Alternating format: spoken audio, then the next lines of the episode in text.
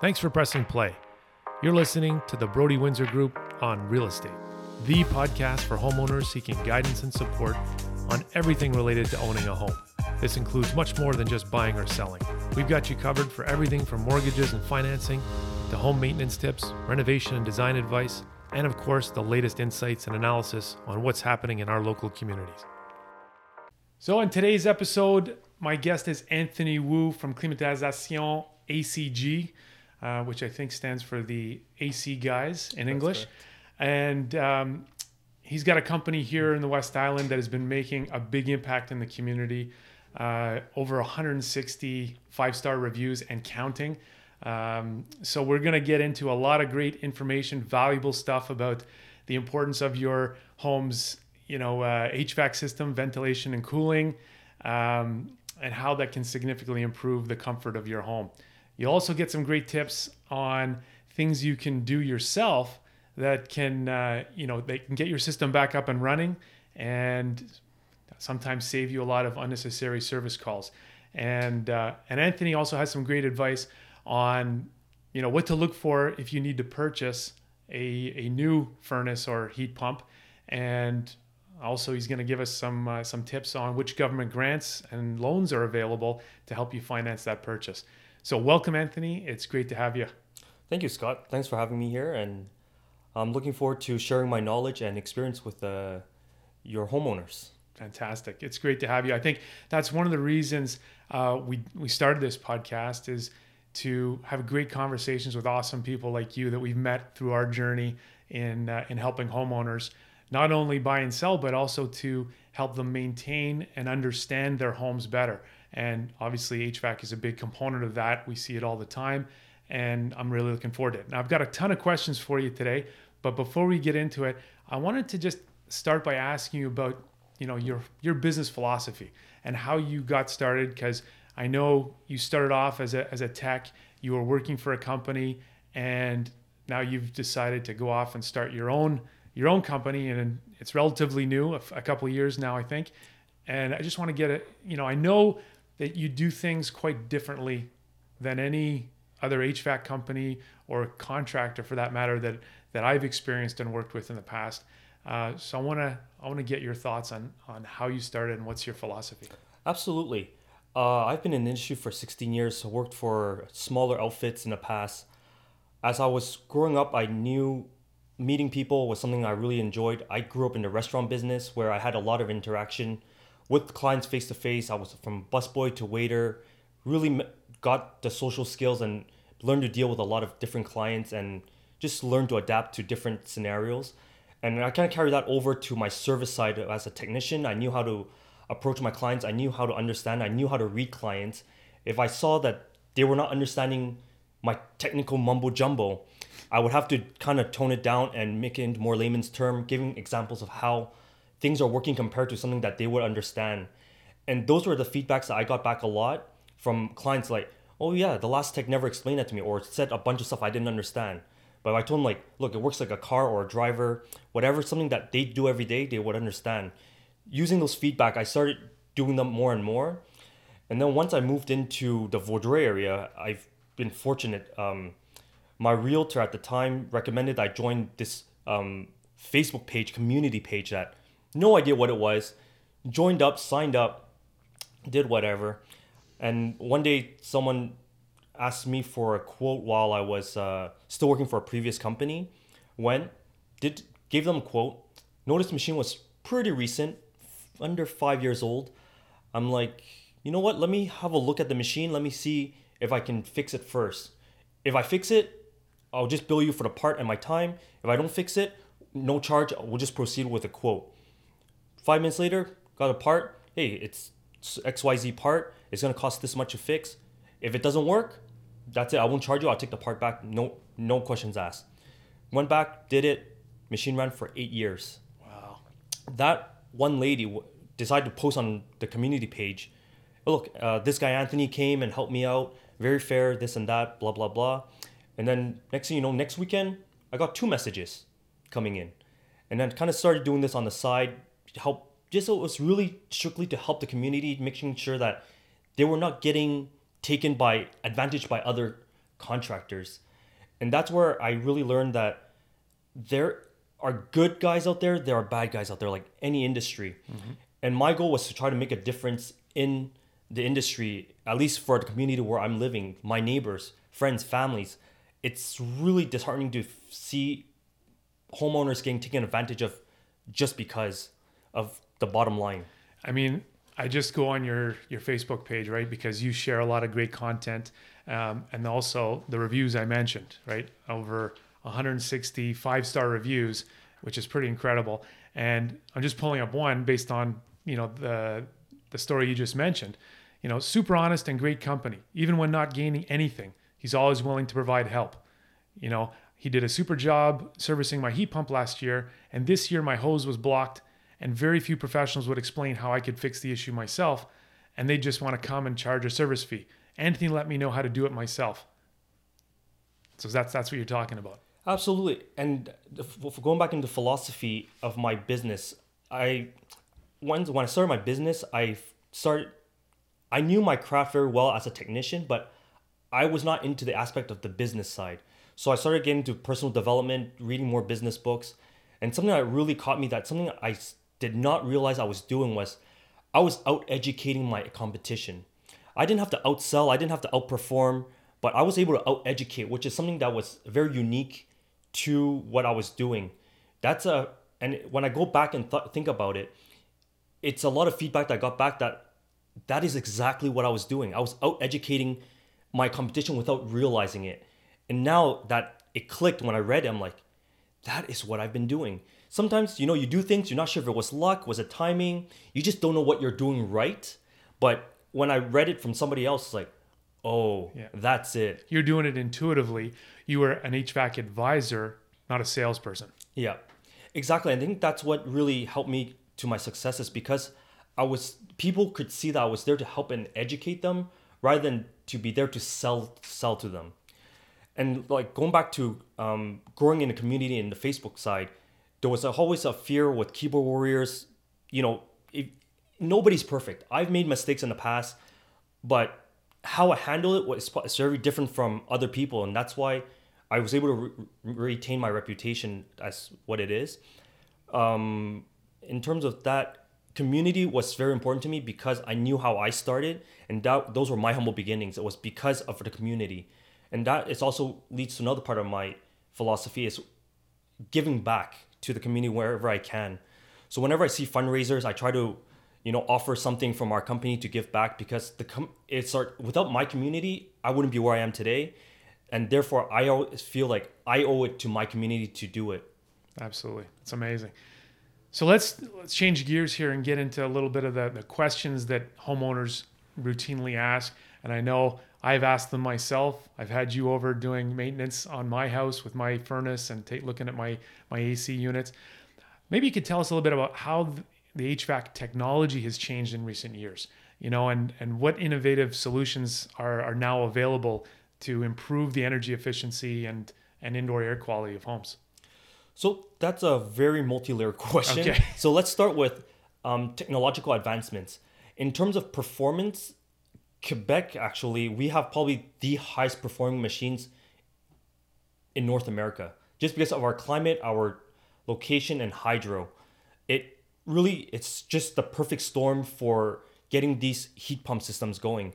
I've done a lot of trainings with guys in the states. When I tell them we're running SEER 23 heat pumps, they're like, "What is that?" Yeah. These guys are running SEER 13, SEER 14 because southern states they don't need heat. Well, they use heat pump, but they never drop below minus 10 up down there, type thing. So heat pump runs all year round for them. They don't know what a furnace is. They don't use backup heat.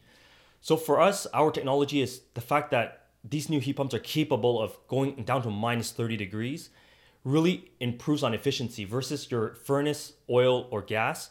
For example, an electric furnace would be average 15, 20 kilowatts an hour for every hour it's running. Versus the heat pump consumes less than a kilowatt to heat the same amount of space down to minus 30 degrees. So if you do the math, minus 30 is probably majority 80% of our winter Yeah. that you're going to be running your heat pump versus running that furnace. So what does that mean in terms that- of dollars and cents? That's exactly what it's going to be savings. So kilowatt per hour, that's what you're paying Hydro Quebec. So count if you tw- burning 20 kilowatts every hour, you times that by what you pay, and that's every hour you save is money back in your pocket basically. Got it. And that's what these new heat pumps are allowing our well our climate to be able to utilize.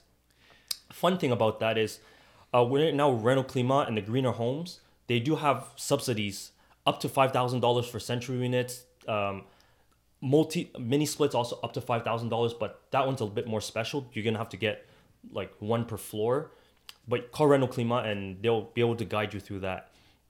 And then what the federal government's been doing is offering the greener homes loan. So you're eligible. This includes the HVAC, uh, insulation, windows, anything that will improve efficiency in your home. Yeah, like you were telling me in my house, my AC unit's very old. It's probably near the end of its life. They don't make the The gas. the, gas anymore, so it's probably gonna you know peter out. And at that point, it would be a good idea to replace the furnace for a high efficiency furnace and a high efficiency uh, heat pump. Correct. And I'd be eligible for one of these Yep. government loans. Yeah, as long as you're doing the complete system, that's for a system that's eligible, you you become eligible for that loan, and it's a 10-year interest-free loan that the federal government's offering, and it's up to fifty thousand dollars, but you could use it towards your HVAC, your windows, whatever. But you have to get all your quotes together, follow procedures, and get it done. Got it. Got it. And is that something you can help guide your clients to, to find where to go uh, for those? those Absolutely, types yeah. We got a link set up that uh, we save. So if anybody wants to reach out, reach out. We'll send you over the link. You give them a call, set up an appointment. They'll tell you exactly what you need. Uh, from our end, we can provide all the the reference numbers of the machine, uh, model numbers. We're fully certified, RBQ certified, so we we are eligible to be con- we're eligible contractors to to execute the Got job. it. They have to be an eligible contractor on the list Correct. to be eligible. Okay. Yes, and that's very important to check. People can be, once again, it's just the world of scams nowadays. It's very important to check with your contractors, make sure they're RBQ certified because that's one of the requirements from the Rénoclimat and the Greener Homes. Make sure they're insured and you know check the reputations of what these guys are. We get a bunch of guys we call fly by night guys that Right. come in, do the job, and good luck finding them. Yeah. Right. So how about like let's talk about what's the average lifespan of these systems? Like you know, I, I know there's difference between electric furnaces, oil furnaces, gas furnaces. Maybe you can tell us a little bit about that and what could we expect our our So- systems to last? That's a very good question. I tell my clients pre 90s, you could expect 15 to 30 years life expectancy. Everybody knows it, it's the truth. Nowadays, I would tell you 10 to 15 years. Things are just, people are finding the cheapest way to make things. It's all about production now, and things are being built in volume. Very unfortunate, not very helpful to the environment, but it is what it is. So I would expect that when that 10 year, most of our machines come with 10 year warranty periods.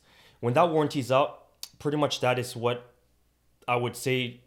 If you have any major repairs beyond the 10 years, it's pretty much time to change. For one, with technological advancements, everything is very um, proprietary and controlled by now electronic boards. Boards get outdated so fast nowadays. So I, year eight, that board may not even exist anymore. Where I I've been in the industry long enough where I've seen things being outdated within the warranty period.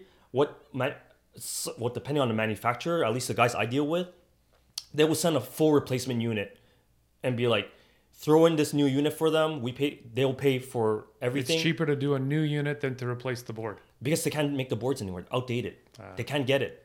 So for them to reproduce that board could cost them more than just getting re- selling giving out the new unit and It's, then it's crazy. It's, you see this across the board. Things are being made to be replaced, not to be fixed. Exactly. It's very sad, and that's and that's what it is. And you'll just write out your ten year warranty with that new machine. So at year ten, regardless, even though I put a year eight, your at year ten your warranty's up. That's And is and does it make a difference on what type of uh, furnace, like electric versus oil? I know oil is being phased out. yeah. So oil's being be phased out. Um, I'm not a licensed gas technician, so I won't be able to tell you that. But from the trainings I've had, it's gas are very reliable. It's just you have to do the maintenance on them. Um, there's a danger aspect to it, so maintenance a bit more important on the gas side, whereas an electric element, if it burns out, it burns out. There, there's safeties in there that it won't, it will never catch on fire and burn your house down. You'll just not be hot, or you won't be warm. You'll notice temperatures dropping. Whereas gas, there is a bit more dangers to it. There's CO2, monoxide, all that other stuff that you have to really take into consideration. But in terms of lifespan, they all last pretty long if you take care of your system. So that brings up a great point: is um, preventative maintenance, and you know the importance of it. And I know we we do this a lot with homeowners is helping them, you know, understand how preventive maintenance can really prolong the life of the major components of their home, the roof, uh, the electrical, the plumbing, HVAC, also one of those key components. Maybe you can tell us a little bit about what's in what's entails like what's involved in in a proper preventative maintenance plan. How often should it be done? So th- once again, there's also different levels of understanding with preventive maintenance. A lot of people are under the assumption that yes, you have to do it every year, and done by professionals. I do not quite agree with it personally. I've done many jobs where there's really nothing to be done. It also depend it's the level of education I have with my clients and how hands-on they are. For example, if you're a guy that it's very handy, you'll do what it takes to save the dollar, I'm happy with that. You call me when you feel like you need me to be there. But I recommend like every three, four years, at least have us come in, do a health check, and then get a deep cleaning done. A deep cleaning is not required every year. Okay. It's really every couple years. So the in betweens, if you're handy, filters are very important, regardless of mini split, furnace filters, air filters, super important. A reason why, this is where I have problem. A lot of clients, I tell them to change the filter, but if they don't understand the why, comes in one ear out the other ear. You just forget about it. And I'm going to tell you the why. So this way, maybe it'll, it'll stick in your head a little better. Why? When you have a blocked air filter, it's sucking up the warm air from your home and passes through what we call the, the coil inside, which is the evaporator. And th- its job is to evaporate the refrigerant.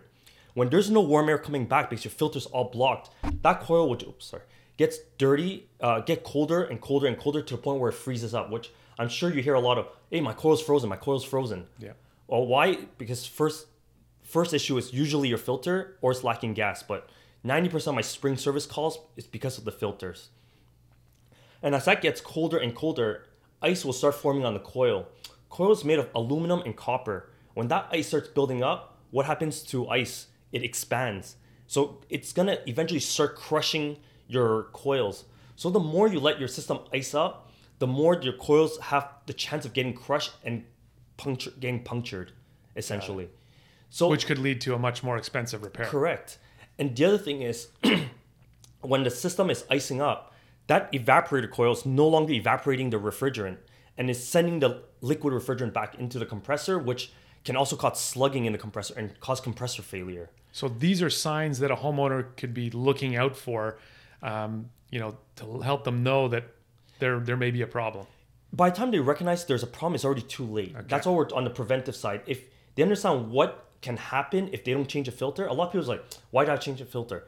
You, I do get the odd case where some people get away with a filter that's been not changed for years because maybe their system has all the leakage and a lot of air passes around the filter type situation. So it's not being effective, but majority of time, if you don't do your filters, those are the issues that you're gonna have.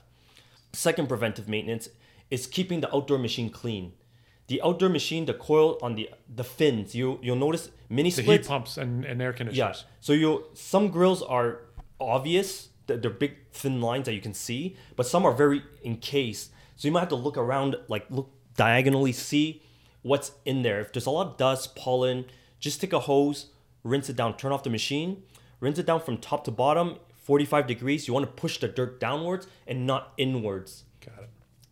If you could do those two maintenance yourself, there is not much need for a professional to come in unless you want just a peace of mind, a health check. So we will come in, we'll check temperature deltas, we'll check pressures for you, uh, visual inspection, check for sounds. If we hear anything funny, it's more a peace of mind. It's not a requirement for us to come every year. So how often should they, uh, a homeowner uh, do these types of cleanings and Oh, correct. So filters is every one to six months. Filters are rated for up to six months, which clients are telling me. It says six months. It's not. It's up to six months. And this is you're gonna have to determine this by learning your environment. Everybody lives in a different environment. How often you open your windows? How much pets you have? You have carpets. How clean are you? Um, are you in a construction area? All those factors. How, how, have you had your ducts clean? So all those factors play a lifespan of your filter. If you're not sure, I tell all my every time I finish a job, I explain to homeowner at one month, go go in there, pull it out. If it looks white, throw it back in. At month two, pull it out. If you start to see it changing colors to gray or you start seeing debris in there, now you know your frequency is two months. Whereas someone else's, if they are super clean, uh, single bachelor, never home, don't use the system much, their filter could be up to six months. Okay. So there's a difference in um, what to watch out for in filter, but that's how you would gauge your specific household. Got it. And you mentioned, um, you know, ducks. There's another, uh, you know, issue that a lot of people aren't aware of is how often should they be cleaning their ducks and how do they know that their ducks need cleaning in the first place? So same thing. Every household is different and every environment is different. It, but it's learning to recognize it. But when you start pulling your filter and you start seeing bunny like dust bunnies, like big chunks of dust in your filter rack, then that's at a point where you should um, call for duct cleaning. Which we have a, a partner in the industry from Breathewell that does a good job, and we exclusively use him for our our clients. Uh, trusted, I've done work with him. I've worked with him to see the way he works before we started using him as our exclusive um, duct cleaning company. Um, in terms of the outdoor machine, it's always recommended at season change. So spring before you get into summer, rinse, just hose down your machine, and then in the fall before you go into winter. Because if if you're using heat pump, if you're AC only, doesn't matter. You just do it in the spring because you're not using the machine. Right. But for anybody heat pump, you want to do in the winter change. There's always one more time between the spring and the summer is out in Saint Lazare area, at least where I am in the west. Uh, we get this crazy pollen storm late spring, early summer. So usually after that, I would rinse the machine again because your system just gets caked up again. Got it. Got it. Interesting. Now, how did you manage to get through the recent heat wave that we had experienced here this summer? Because that must have been uh, extremely challenging for you. Because I know a lot of people will wait until the last minute. They won't do some of these preventative maintenance things, and then as soon as there's a heat wave and they they you know turn on the AC first thing and there's a problem and then there's emergency calls. Uh, I need my AC. How'd Yeah. you get through that? Uh, fortunately, it's I, I have a very solid team behind me. It's not just me. So I have a team that's willing to put in the time to do it. I have an amazing admin trying to keep track of everything, but it's just putting the hours. The other thing that we've done was we were we actually purchased a pallet of um, window air conditioners to help in the meantime. If, for example, if I showed up at a diagnostic and couldn't get the parts done, or if I called the supplier and they're like, "Yeah, that part is going to be four weeks wait," you know, if there's circumstances where people medical conditions, seniors, pregnant women, newborns, uh, people that just cannot handle the like legitimate cannot handle the heat for health issues, you know, we would deploy. I'll have my team deploy um, some of these window units at least give them some comfort while waiting for our work. Um, same thing for installations because I only have one installation team and these guys are booked two, maybe three weeks out at a time and I seen where some situations people cannot wait that period of time. So we just went out to do what we can and went out to get window units to deploy them and What keep a gr- what a great idea. I mean, I saw that on Facebook and I was just like, wow, there's another great example of, you know, missionary versus mercenary. It's that Absolutely. mindset you talk about. It's your your point of view about, you know, serving the community uh, and you wouldn't be in business without without them. So you're really thinking of them first and you're thinking outside the box, creative, innovative solutions on because most most companies would just be like, well, I can't be there for for 2 weeks or 3 weeks. Sorry. And you've come up with a solution to that problem that has just made a huge difference in people's lives. Yeah. So another aspect is uh, with technology. Technology, we've been able to do. A, I've been doing a lot of virtual tr- troubleshooting. Between calls, I'm on call with other clients. So from my drive from point A to point B, I would take a client. If I read a, the summary that my assistant puts up, it's like, oh, it's a water leakage. These are clients that I believe that I can fix on the spot or at least with a phone call. So I would call these clients in between point A and point B. For example, that, that review you, you read was one of those clients that from point A to point B, I gave her a call. She's like, Yep, give me a little description on what's happening. Oh, it's a furnace. You see this? Okay, do you see the drain line? Yes. Get a shop vac. Go clean it out. Suck it out. 90% of the time, it'll solve your issues. Let me know. Boom, hang up. Get to my next call. End of the day, I usually just follow up with these clients just to make sure everything looking good. What happened? They usually tell me everything's good. I no longer need to call, and so that's how I've been able to also cut back on calls and not having to show up to calls what I call nuisance calls.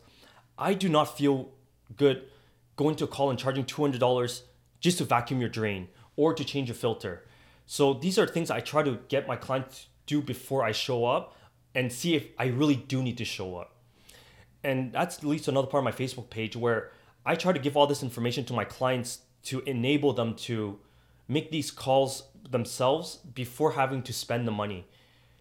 Some people absolutely want zero to do, they're afraid to touch anything. I get it. We'll do it. But for anyone that, you know, wants to try and learn something, I, there's always opportunity and that's how I've been able to kind of mitigate some of my calls and, you know, try to capitalize on like we're not making money on those calls.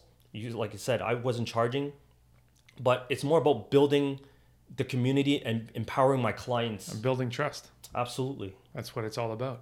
And that's the thing in today's world is you don't know who to trust. It's one of the reasons we started the homeowners advisory club is because we kept getting that feedback is A, I don't know what I should be doing. And B, I don't know who to call and who I can who I can trust. And those three things, if we can help people with that by connecting them with a community of like-minded service providers like yourself, well, that gives people peace of mind and that community grows. And I know your community is amazing. I've seen um, I've seen it grow on Facebook. I've heard it just through through our clients when we've referred you and, and people have called you and and the feedback that they get. So I just want to commend you for for that because you're you. you're doing something different. It's it's really amazing. So I want to talk about today's climate change, which is becoming more and more real as we're we're experiencing. I think you mentioned earlier that you know these heat waves are becoming more intense, uh, more frequent, more frequent, and I wanted to talk about sort of how that's affecting you know heating and cooling. Whereas you know we we see in a lot of older homes, um, you know standalone AC units that are only used in the summer for cooling, and also in the winter, a lot of people have you know these wood burning stoves um, and things like that. Oil oil furnaces as well that are you know being phased out. Maybe you could talk a little bit about how climate change and what's the trend now towards um, the equipment being now recommended and used for heating and cooling. That's a very interesting question because I actually just had this discussion with another client who about 10 years ago made the decision to go straight AC with uh, oil oil furnace. It made sense at the time and she was telling me how she regretted. I'm like, you there's no regret. At the time, it is what it is. Technological advancements in the last couple years, like less than five, six years, is where the heat pump industry really jumped. When you went from AC to a traditional heat pump where it was only minus 10, even at minus 10, it was already losing 60% of its efficiency. So it wasn't really doing much. And that is why at the time, using that backup heat, you don't have a choice and you're not saving much. However, with the last couple years of technological advancement, with heat pump technology getting down to minus 30 degrees, that is where you're going to see a bigger gap in savings. So now, not only are you getting to minus 10 with 60% efficiency, you're getting down to minus 30 with 80% capacity on heat pump. Heat pump air is a bit more mild. It's not as intense, so it doesn't draw out your home as much. Mm. So that's another issue that a lot of people will experience with straight electrical baseboards, uh, electrical heating, gas heating, oil heating. The heat is just so intense that it vaporizes all the humidity in the air. Heat pump air will take a bit longer to run, but it's a milder heat which is more comfortable to Should run. you have a humidifier as well? Once again, environmental. Every house is different. home envelopes, uh, how you use your home. If you cook a lot, you have plants in the home, how many people are breathing, all that will affect humidity if you don't have anything and it's super dry, then yes, you do need a humidifier. What should the ideal range be in a, in a home in terms of humidity? So it ranges from 35 to 65%. Those are the two extreme windows you do not want to surpass. Okay. Below 30, below 35% runs dry. You could dry out your furniture, dust mites, uh, cough, itchy throat, all kinds of other stuff. Over 65%, you run into swelling, mold issues. Now you get humidity getting into places where they're not supposed to. Ideal is between the 40 and 50. That's the window that you try to keep your house at it throughout the year. Got it. And which that's kind of leads into IEQ going forward. What's IEQ? IEQ, indoor air quality. Oh, okay. So indoor air quality, there's basically four pillars of indoor air quality: temperature, which is usually controlled by your HVAC, well, your air conditioning system or heating system, humidity, ventilation, and filtration. Those are the four pillars of indoor air quality. So temperature is controlled by your heat pump and your furnace. Humidity is controlled by your air conditioner if you are not using a dedicated dehumidifier, air exchanger, or humidifier. So depending on what part of the year, that's a misconception we get. A lot of people don't understand how to use an air exchanger. I was going to ask about air exchanges. So yeah. let's go through each one. Um, to dehumidify in the summertime, mainly most people use the air conditioner. Longer it runs, the better it'll dehumidify. Most people don't have a dedicated dehumidifier. Using an air exchanger in the summertime is a little bit pointless because you have to imagine as air exchanger as in you're opening a window. You're taking fresh air from outside. If the air is outside, it's more humid than the air inside. What are you doing? You're bringing the humidity into your home, so you're not really dehumidifying your home, and you're bringing in all that heat. So typically, we don't use it. When you use it, in the winter time, where the outside air is drier than the inside air. So that's how you have to understand the air exchanger, how that works. It's using the out nature's air to compensate for the air inside your home. So it only works well if you're more humid than outside. Okay, so does it um, does the age of the home affect that? Because I've heard that air exchangers are installed in newer construction homes because the envelope is much tighter. There's much more um, insulation and seals, where an older home has a lot less and has more breathability, I guess. Absolutely. And that's why it comes back down to understanding your home. So now, for older homes, for example, because they don't have air conditioning, now they're also getting all that dry air from outside. That's where you're gonna have to put humidity. Usually, humidity you only have to add in the wintertime because summertime you're trying to get rid of the humidity in your house because it's not comfortable. But once it starts drying out, then that's where humidifier comes into play. Humidifiers are made to add humidity into a home. Yeah.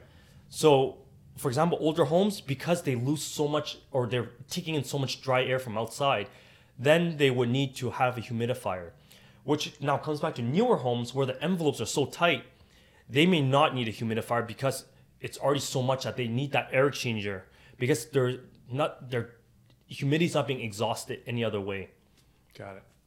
And then filtration is filters and possibly air purifiers for uh, for filtration, just to collect um, particles in the air, just so that you're not breathing in crap. So we hear like HEPA filters and things like that. That would and what are the different So uh, HEPA filters, filters? is one of the highest graded filters. They're, they're rated by MERV ratings. The lower the rating, the bigger the holes are in the filters, basically. The higher the rating, the smaller the holes are, the more they catch. So I guess that also depends on again personal susceptibility to you know if you've got if you've got issues with you know, exactly. health issues, so lung that issues. that is where it depends on how much money you're going to spend because of your conditions. If you're an average Joe where you're healthy and everything, a standard MERV 8 to MERV 10 filter, plenty enough. It'll protect the system, it protects you, but then we get the conditions where asthmatic. Exactly. Then you don't have a choice to go HEPA. HEPA does cost more, but they also have to be changed more often. So it does cost, but it's for a medical reason, it's justified. So an average person does not have justification to say they need a HEPA just because, unless they want to spend the money to to have it. Got it. Are there any particular HVAC related myths or misconceptions that you'd like to debunk that, that you hear a lot? Absolutely. Refilling Freon.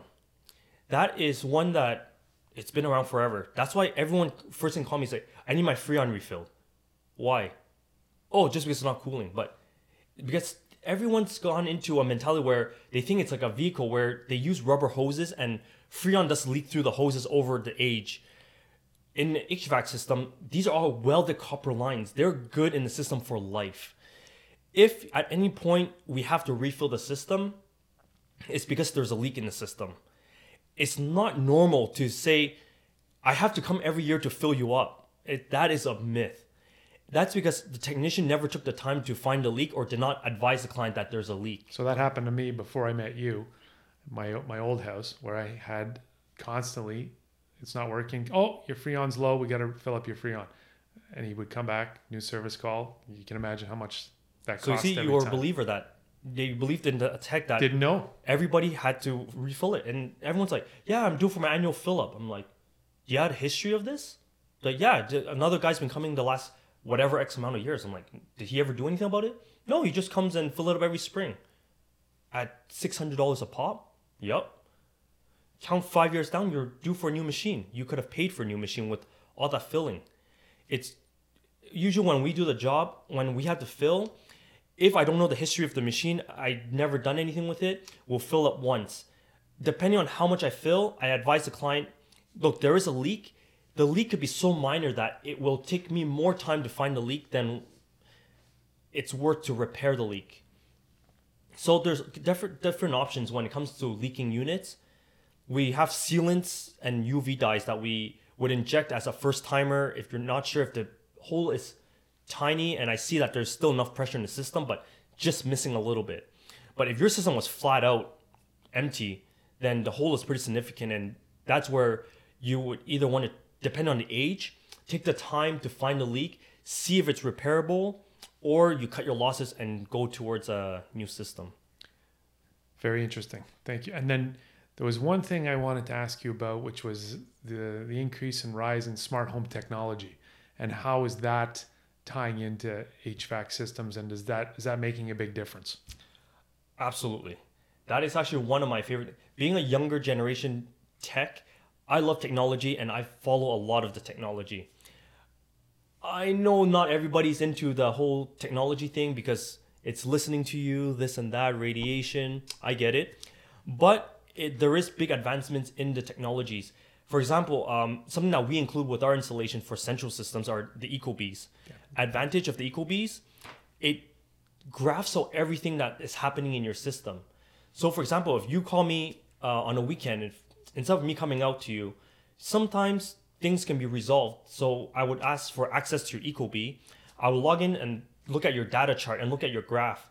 And it's like, oh, I see that, yeah, you're calling for air conditioning, but the temperature is dropping, but slowly. Hey, maybe check your filters first. Make sure your machine is clean because I see it's calling and it's working but struggling. But if I see your graph is going the other way and nope, temperature's rising regardless of the call, then nope, you definitely have an issue. I'm gonna have to send someone out to have a look. Um, this is in the preliminary stages of remote diagnostics, and I'm actually in the process of um, partnering up with another company from the U.S. that are still trying to get the Canadian certification. Is remote monitoring, which is going to be a subscription-based system where we set up monitors in your ductwork and your system, and it will alert us from water leakage. It's there's to be water sensor and temperature sensors. So when it starts to see that temperatures are getting out of a operating window, it will send me an alert and send you an alert. This way I can review it and I could either preemptively call you or at least you know something's starting to happen with your machine. Whether your filters are dirty or whatever, at least you're gonna preemptively look at your machine before it gets to a point where now you got a two thousand dollar bill of damage. Well, that's huge. I think because that's the biggest problem is out of sight, out of mind, right? Exactly. Homeowners just don't think about it. And that's where I, I believe technology is the way of the future. It's being able to use technology to monitor and prevent further issues. It's amazing. Um, as an HVAC specialist, what are some of your most memorable sort of projects uh, that you've worked on, and any lessons that you learned? You know, anything that that was unusual or out of the ordinary. In terms of project, nothing crazy. We've, I mean, after 16 years, we've done so much work that everything looks the same. But one of my early projects is uh, handling bigger um, construction units like condos, like doing, you know, being responsible for 30 units at a time. That's where working for smaller outfits, we don't have a project manager. We don't have a team that is there coordinating everything. Me, the technician on site, I was responsible for doing the work, planning the work, coordinating the work, and everything. I think that's where it helped me learn a bit more about management and you know being able to having to plan with others and not just myself. There's so much coordination going on with construction sites that I need to talk to electrician. I got to talk to plumbers and stuff. So it really gave me just an insight on what it takes to operate a team versus being just a technician being operated by someone up there. That's amazing. So that's where that's it- really helped you now with your team and how to manage your team effectively. right? Absolutely. And that's how we gradually, you know, taking on little responsibilities at a time and to realize that, you know, you add everything up is what really got me here. So, you know, lesson of the day is even though you doing more work than what you're paid for, it pays off in the long run to just, you know, in the early days is where you need to bite the bullet and just do whatever it takes to get to wherever you need to go. Well, you're playing the long game, and inevitably, when you come from a position of of service and giving, it always comes back to you, you know, much much greater, doesn't it? Absolutely, and that's what you know. That's one of the pillars of my beliefs for my business is, you know, we take, we got to give. So it's always about the long game and building a relationship with the community and being a name that our community can trust. So that brings me to a point. Um, tell us a little bit about this uh, the school bag drive that you started three years ago, and you've assembled a, a lot of supporters in the community. Tell us a little bit more about that. So that is an interesting one. My sister has, my sister's a social butterfly. She does all kinds of stuff, and she met um, a lady from um, an organization who helps uh, immigrant families or families that low income families that just cannot afford to have the supplies for school. And this started off as just it's a little project that my family or my immediate family, my sister, my mom, my dad, my brother, we did it together. It's just you know our, collect our old stuff. When I was buying stuff my kids, bought an extra pencil case, whatever. You know, gave them. uh, We started three years ago was like five school bags type thing, you know, and then they were like we when we went to deliver it, we saw how happy the organization was for five bags. You know, you know that made five kids be able to go to school and be happy. So second year, um, we did it again. We did something like ten bags or whatever. No big deal. Then as we grew, I started my own business. My sister is doing well in her financial business, and then she's also growing a network and uh, once again getting into these community pages and building the reputation and seeing if you put a call out, if you don't ask, you don't get. So, but we put a call out and just to test the water that first year of my business is I felt like, you know what, I'm in a position I could do more. So we donated 10 bags from our company to um, to the school, uh, well, to the organization, and then the community was a phenomenal response. Oh, I want to help. I want to help. There is no such thing as too little when you want to help. Whether you donate one pencil, one school bag, or a full school bag, someone else is going to benefit from it. And then just since then, it's just uh, it just snowballed. And since last year was my first year doing it with my company and not personally. I saw success of what my company's reputation was able to bring from the community. So using my company to leverage help from the community also gave me an idea. It's like, why not? You know, it's it's a trust a trusted brand that we're donating, and we got all the pictures. We show everyone what we do, and then last year we did seventy five bags, which was our record personally for um, the organization. So this year we're going for hundred bags. It's amazing. In week one, we hit almost 50% mark. So is it still going on right now? And how, Absolutely. How can people help if they want to get involved? Yeah, so uh, this year we cut it short because uh, we're leaving town for family vacation towards the end of the month. So we're August 15 is our cutoff date, which uh, we got about 10 more days left to do this. Um, we got a drop off point in the West Island in DDO, which is my my parents' place. Uh, we got my sister's place in Vaudreuil and also my place in Vaudreuil. Those are for physical donations. If you want to donate a gently used bags or any extra school supplies, pencils, eraser, Duo-Tangs, paper, construction glue, whatever, general school supplies. And then we also accept monetary donations. The equivalent is uh, it, we're averaging about fifty dollars a bag. So for fifty dollars, you pretty much sponsor one kid, and my mom will go and collect, go fill up a bag, and that's it. That's awesome. So it's fun also meeting contractors, for example. Um, those were actually, it's because of my local contractors that I got so much support from them that it allowed me us to get to that 75 bag last year. This year we're on pace to hit our target of 100, if not surpass it. That's amazing. See how like it's amazing how the community rallies together when there's a great cause and and there's great people leading like you. I mean, we've seen it with with the women's shelter that uh, the Royal LePage supports, and uh, and you know, I think that's a that's a key, like you said, being a pillar in your own community and and helping people in that local community. It's um, it's really something special. So congratulations to you on, Thank you. on all that accomplishment. So thanks again for being here and let us know how can we find you uh, on you know how can we find your your Climatisation ACG and where can people go if they want to help with the uh, with the school bag drive. So for my company, the best way is uh, Facebook. That's where I grew my business, and it's that's where I have my admin checking all my messages. So it's Climatisation ACG on Facebook. You could also Google our company. Uh, phone number is 514-883-1972. That goes to our company. You text us. Either, any one of those ways are is good enough to reach us. For donations, uh, you could just reach out to our company page, give me a call, send us a text message, and we can arrange pickup. If you cannot deliver, we will send someone to go collect for you, and that's it. Or e-transfers for uh, monetary donations, we'll send you an email. Awesome. Any fantastic. I love talking to you, Anthony. I learn something new every time. It's uh, it's inspiring. I love hearing your story and uh, best of, continued success and best of luck. Thanks a lot, Scott. Take care. Take care.